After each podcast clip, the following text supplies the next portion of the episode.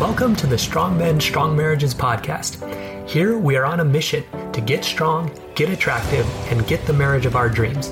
I'm your host, Mike Frazier. Let's do this.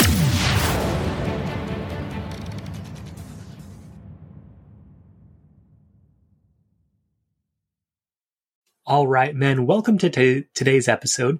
We're going to be talking about how to sell your wife on the new you. So, focusing in on guys who are really in a rough spot, right? That they're about to separate, maybe already separated. Um, you know, divorce is uh, on the horizon. Your wife wants to leave. Maybe there's been infidelity on either side. And you're trying to kind of show your wife that you're a new person. There's a reason why that doesn't work. And we're going to get into it today and what you can do instead. So I want you to imagine you're going to a used car lot, okay? And you meet a salesman there. So this salesman, we'll call him salesman one, he comes and shows you a car. You know, he tells you how amazing it is. You know, he draws attention to the leather seats. He'll look at these, the sound system. Look, that's new. All this works so well. You know, he tells you, you know, sure, there's a few problems, but it's nothing that can't be easily fixed. Okay. Don't even worry about it. Look, there's even a mechanic I can recommend. If anything goes wrong, you go to him. He'll take care of you. Mention my name. Right. So look at all these good things. You know, don't worry about these little bad things. You know, sure, there's a few cracks. There's a few stains. You know, there's, uh, you know, the gas mileage isn't maybe quite as much as it says it is, but like, look at all these really good things. Overall, this is just a great car and just don't worry about uh, oh yeah, the, the, key too. Sometimes it's hard to open. Um, sometimes it doesn't quite start right. But you know, overall, amazing car. And again, go to my mechanic if you've got any issues. So, do you trust this guy? Right? You don't trust him because you can see that really he doesn't care much about you. He just wants to make the sale. Okay, he's minimizing all the negatives, he's maximizing all the positives to try to convince you to go ahead and buy this car again, the key here, guys, is this salesman, the reason you don't like him, the reason you don't trust him, is because he doesn't actually care if you get a good car or not. All he really cares about is that you buy this, right? So that he can, you know, get his commission and kind of move on to the next person. So that's why you don't really like that person, that salesman. All right. So, you know, you decide, man, I just don't really feel comfortable with that guy. I'm going to go to a different car lot. So you go across town and you meet salesman two. So he comes up and he shows you, uh, you know, a car that you've been looking at. And right off the bat, he says, "Hey, you know, listen, sir, this car it's it's been in an accident, and let me show you right here on the bumper. You know, here's a few cracks, and in fact, you didn't even notice those cracks at first. But you know, this guy shows you, you know, do you see those there? And you're like, oh no, I don't quite see them. Well, right here, you know, get out the magnifying glass, look, they're right there. Um, you know, so there's he's got some it's got some issues because of that. Now there's no um, you know real structural problems because of that, and we have the report here you can look at. Um, but just so you know, it definitely has been an accident. So then you know you start looking inside, and you're like, man, this looks pretty nice. But he says, hey, look, I want to draw your attention to here's a couple stains on this seat here, and also like here's a little crack. You know, maybe you didn't see that. Some people don't, but I just want to make sure you see, you know, that this does have some issues inside. So like, okay, yeah, I, I can see that. And then you start test driving the car. And he says, Hey, listen, you know, I've driven this car and it does pull to the left a little bit. You know, see if you notice that as you're driving. So he points out all those things and he also points out the good features of the car, right? He says, look, gets great gas mileage, you know, new paint, tires are new. Okay. There's some good things about this car and there's some bad things about it. So look, you know, I just want you to understand the good and the bad and make a decision you feel good about about this car. If you don't like this car, I can show you some other ones. So, how about this salesman? Right? Do you trust him? Okay, are you more likely to buy a car from this guy? Definitely. And why is that? Because he actually cares about you, right? He wants to make sure you get a good car. So, how does this apply to you trying to save your marriage? So a lot of men, they act like salesman one when they're trying to save their marriage. They tell their wife that they've changed. Okay. So they say, look, you know, if there was an affair, they're going to say something like, oh, yeah, you know, that was in the past and now I'm different. But the other thing that they do that's a real problem is they'll say something like, well, you know, she thinks that I had affairs with all these other women, but it really was only one. So you know, basically say, yeah, there's stains on there, but they're not three inches big, they're two inches big. Okay. You're being that salesman that they don't trust, right? You're the car and you're trying to minimize all the problems and your wife does not trust you. Okay. You, you argue with her about the details. Well, you know, she wasn't wearing this, she was wearing this, or it didn't happen three times, it happened two times. Okay. It wasn't for four months, it was for two months. Okay. You argue those details. You tell her she's overreaching. Okay. All of that, it only works to have her trust you less. Okay. To think that you actually care about her even less. Right. You're the car. Okay. So you're trying to minimize all the negatives. She's going to magnify them. She's going to see them even more. Okay, again, it's like saying, "Oh yeah, that that stain on the seat. You said it's three inches, but really it's only two inches big." Okay. So if if you're in a situation where you were neglectful from your wife, like pri- prioritizing your work over her for a long time, uh, you know, forgetting about her, not doing those little things, checking in with her, and she just got sick of it. Maybe she turned to somebody else that would kind of do that for her. So guys like this, they'll say stuff like, sure, I wasn't at home much, but look at all the good things I did for you. Look at the lifestyle provided. Yeah, you wouldn't have had that, those nice clothes and that nice car if it wasn't for me. I was out working for our family. So not only not recognizing the negative, but like basically saying, well, don't worry about that because look at all the good that I did. The other thing, this is one that a lot of times guys don't even see, especially high achieving guys, you know, the type of guys I work with, uh, guys that are professionals, that are businessmen, that are, uh, you know, in sales, executives, that kind of thing. You're used to being sort of on the top, right? Cream of the crop. And a lot of times what, what we do is we, take that into our marriage and we try to be the best and we try to kind of one up our wife in ways that are sometimes a little bit subtle. Okay. So maybe with money, you know, we make the money and we feel good about that, but we also kind of put her in a below us position. Okay.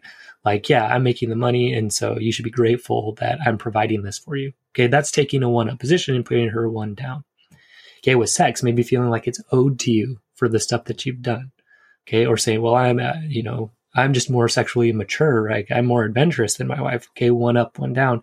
She doesn't like that. That's not good. This is a big problem with the car. This is like not having a door on the car. Okay, this is like the engine only starts one out of four times. Okay, that's how big of a problem this one up thing is. It's just more. It's a little bit harder to see sometimes. Okay, maybe like a, a transmission problem, right? That maybe you don't notice at first, but then it just gets becomes a real issue or maybe with in-laws. My, my in-laws are better than yours. Uh, parenting my parenting ideas are better than yours. Religion my religion's better than yours. Housework well you know i do more than my share or it's your job anyway you should be doing it okay? So all of that one up kind of thinking again if you're a high achieving man you're used to being in that position which is good. It helps you at work. It just doesn't really help you at home. Okay again this this whole argument, right? Saying like, okay, yeah, the motor won't start one out of four times, but listen, three out of four times it does start. okay. That's basically what you're doing with this. And what you're showing her is, look, all I care about is making the sale. I don't really care whether I'm a good car or not. I just want you to buy me, right? I just want you to come with me, see the good stuff, forget about the bad stuff, and let's just kind of move, move forward. Let's go for this. Okay. It's, it's showing your true colors that look, you're not trying to fix the car. You're just trying to have her buy it right? Saying, look, it's sure there's issues, but it's it's really a good car. What men think they're doing, right, when they're doing this is they think they're correcting their their wife's beliefs. Okay? That she's kind of keeping this balance sheet, like a pros and cons. Okay, here's the good things about my husband, here's the bad things. Okay. And so what you are trying to do is you're trying to say, okay, like she's got a list of bad things. Let me just like make that list of good things bigger. Okay, let me make that pros list bigger. And if I can do that, then I'm going to be in her good graces, right? Or you start doing nicer things, or you start writing notes and doing all of that. Um, and you think, okay, like the good's going to outweigh the bad, and then you know she'll kind of lean my way, like it's a balance sheet. Okay.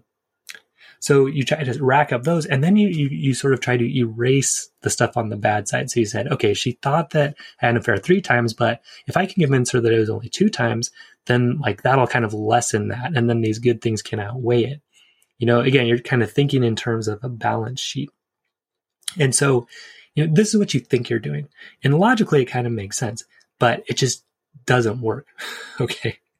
Unfortunately, the only thing this does is decrease her trust in you. You know, she's saying, "What is with this guy? Like he's he's trying to tell me, you know, I'm wrong about the bad things about him. I know there's bad things about him. So why does he keep trying to convince me that there's not bad things about him? Like I know this car has problems. Why is he trying to tell me it doesn't? Okay, she stops trusting you. It also decreases her attraction to you. Okay. Because as long as you're trying to mask all those bad things, she's even looking at them harder, right? So if you're like, oh yeah, there's a scratch there, but don't worry about it, she's going to go look at that scratch with a magnifying glass, right? She's going to look at it closely. And then she's going to say, you know, what's with this guy? What else is he hiding? Right? She also has zero confidence that you're actually going to change. And why is that? Look, so I'm a I'm a doctor, right? I was trained, I went through medical school. What we do is we look for something, we diagnose it so we can treat it. Okay. So if you won't even look at your problem, you're not diagnosing it. And so there's no way you're going to treat it. Okay. So that's why she doesn't believe you're going to change because really you're showing her you won't because you're saying, oh, yeah, that's kind of a problem, but not really. You know, I'm going to get to this example again later, but it's like, yeah, you know, I have cancer, but it's not that big yet. okay. No, you say, I have cancer, then you go treat it. You go take care of it. You take it out. You find out where it's spread to. You get rid of those. Okay. And again, she, when you try to convince her that, you know, your faults aren't that big, her only response is going to be to dig in even harder to her own view of your faults, right? You say, "Oh, like I'm not, you know, I'm pretty nice. I, I don't, I don't uh, say I'm superior to you. You know, I." She's going to find a million examples of when you are. Okay, she's going to dig in harder to that. So the Aesop's fables there's the parable of the the sun and the wind, right? There's this guy walking down the road. He has a coat on. The sun and the wind make a make a bargain or challenge for each other. They say they want to figure out who can make this guy take his coat off. So the wind goes first, and he and he blows this guy. He's blowing super hard. He's trying to blow the coat off the guy. What does the guy do? What do you think he does? Right, he grabs on harder. He won't let go of it. Okay, so the wind fails, right? By trying to blow that off. Then the sun comes out, just shines, right? Just shines, and the guy decides to take the coat off by himself. Point being, if you come in there and you're like, hey, you know, my wife, okay, she thinks that I had an affair with three people. I just have to prove to her it was two. Okay, that's like trying to blow that coat off. She's going to just grab on harder. Okay, he's trying to decrease that. He probably had affairs with five people, 10 people. Okay, that's what's going to happen. Another way to think about it is like a tug of war. Okay. If she says, no, it was this, and you're saying, no, it was that, uh, you know, no, you weren't there for me. Yes, I was. Look at all the times I was. Okay. It's like a tug of war. The more you argue and pull, the harder she's going to pull the opposite way. So the other thing you've got to do, you've got to calm down that desire to correct her. Everybody has it. When we get accused of something that's not exactly right, all of us just want to correct it. So you have to notice that and you have to just not do it. okay.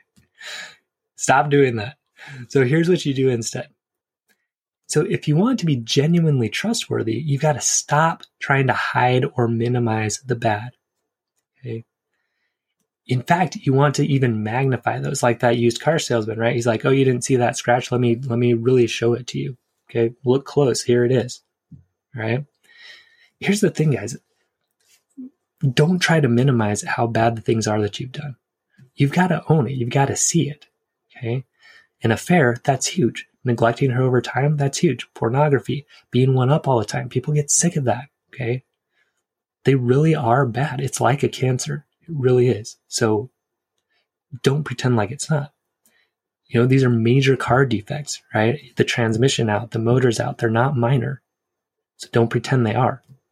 Or else you can't do anything about it, and your wife's never going to trust you. So instead of telling her how great the steering wheel is, tell her the motor doesn't work. right? Stop trying to draw attention to the little good things you're doing and draw attention to the really bad things that you've done. Okay. Here's the, the key point. You really need to understand that because of what you've done, this car, it may not be a good purchase. Because of what you've done, you may not be a good person to be married to. And you have to see that very clearly, right? That even with your good, the bad is big and she may not choose you. And that might be the right decision for her. You have to understand, like, she's come to this decision for a reason. She's not an idiot. Okay. She's come to it because of what you've done. And so you have to see from her perspective and say, shoot, yeah, like, I don't know if I would buy that car either. I don't know if I would want to be married to me either if I was unfaithful, if I was neglectful, you know, if I was always trying to prove to her that I'm superior. Okay, that's a big issue. And yeah, I wouldn't want to be married to someone like that either and really believe that and see it. So most guys think when they do that, they're basically adding to that negative list. You're saying, oh boy, I know I'm adding to all those negatives and that's going to outweigh the positives. And, and there we go.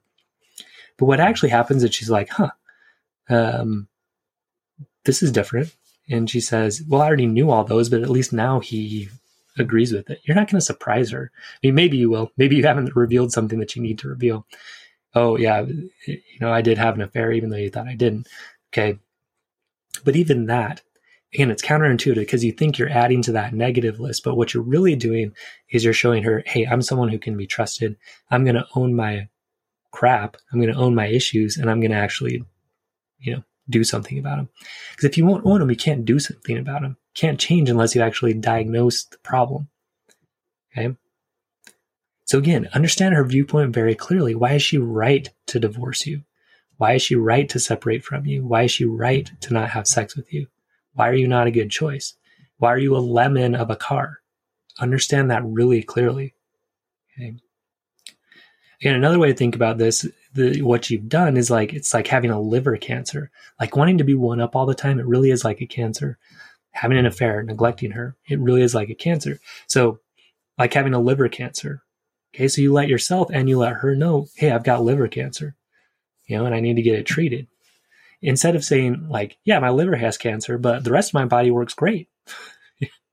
That's basically what you're trying to do with this other strategy, right? You're saying, yeah, this, you know, this part of my body doesn't work, but everything else does, right? It's just not effective. So you acknowledge the issues, you let, you know, you tell her what's going on. Okay. That's step one, diagnose. Diagnose it, see where all the problems are the next step, you fix it, right? You start to become a good choice. You start to become that car that she's going to actually want to buy. Okay. So here's why this works, right? When you're completely honest about all the negatives, again, you think you're kind of giving her more ammunition to leave, but what you're actually doing is building trust. Okay. You're diagnosing the problem so you can treat it. You're being much less selfish. You're actually starting to care whether she gets a good car or not instead of just convincing her to stay with you. Okay. You're showing her, hey, look, yeah, I haven't been a good choice. You might not want to choose me. I've got to fix this stuff. If, if like, if I care about you and I want you to be with somebody, you know, I want you to be with somebody good and I have not been somebody good. So I have to work on that and become somebody good, become a good choice. And when you try to convince her she's wrong, she's going to dig in even more to her beliefs, that tug of war idea. Oh, it's this way. No, it's this way. She's going to pull more when you say, no, you're right. It is that way. It's like dropping the rope and then she can keep pulling and run away, or she can choose to stop and, and really kind of assess. But as long as you're trying to convince her, she's trying to pull the other way. So, yeah, and then she can start actually being open to some of the good things about you instead of continually trying to prove her point that she's right and you are a bad choice. Okay. So again, being honest about not having a working motor, right? It's a good first step, but then because it starts building trust, but then it's about getting that motor working, right? Then it's about, you don't just diagnose the cancer and say, okay, I'm done. Yeah, you know, I have cancer. Great. No, you go and you start treating it. Or yeah, the motor doesn't work. No, then you go fix the motor. Okay. You become a good choice. You become a great car. Okay. So here's the skills that you need to become a great choice. Okay, you need confidence, you need communication, you need to be able to create connection. Okay. So to have real confidence, that's being a man of purpose and integrity who values his wife equally to himself, doesn't value her more than himself, doesn't value her less than himself. Okay. That one up goes away. And it's not substituted with one down where she's better than you. No, you're both equal. You have to create a whole new relationship that's built this way. Okay. You're a man who sees his fault clearly, works on them, and seeks feedback to improve. That, guys, that's a man of real confidence. Okay, not this fake confidence that we kind of see and buy into of just like, I'm better than you. No. Okay. It's, I know what I'm doing in my life. I'm a man who lives according to what I believe is right. And I get feedback on becoming that man from other people because a lot of times other people can see it better than you. You know, as a, a marriage coach, that's what I do. I help guys see where the problems are, right? I help them diagnose, see where that cancer is popping up or these problems are popping up that they don't see on their own. Okay. To be a great choice, you also need to be able to manage your emotions without getting angry or defensive. Okay. That's a skill. It takes practice. Become an expert at communication. Guy who can keep his cool, understand his wife, express himself calmly and clearly, and find agreements that work for both of you. Guys, this is the secret to really creating a marriage that you both love getting to these agreements that really work for both of you. You need to be a man who can be who's an expert at creating romance, fun, flirting, and intimacy, including sexuality. Guys, with these skills, you can create the type of marriage and life you've always wanted. You really can. I've seen it happen for myself, for the guys I'm working with, it can happen for you too. Even if you're looking at a divorce, even if you're looking at a separation or already separated, even if there's been an affair, you can do it. Okay, I've helped guys do it. You can do it too. So you can learn all these skills in my program, the Strongman System. It's coming at the end of the month. Head over to MikeFrazierMD.com. I also do have a few one-on-one spots available to do this work, either as an individual or as a couple, if you're both willing to, to do the work. Um, the program is more specifically for guys who their wife does not want to work on it. So that's coming at the end of the month. Watch for that head over, head over to mikefraziermd.com if you'd like to get going on some one-on-one work right now, and I will see you there. Stay strong, men. We'll see you next episode. I hope you enjoyed today's episode. If you did, please leave a review on iTunes and share the episode with a friend so we can help create stronger men and stronger marriages across the world. And if you're ready to take your strength training and your marriage to the next level, Visit strongmenstrongmarriages.com to learn how. I'll see you there.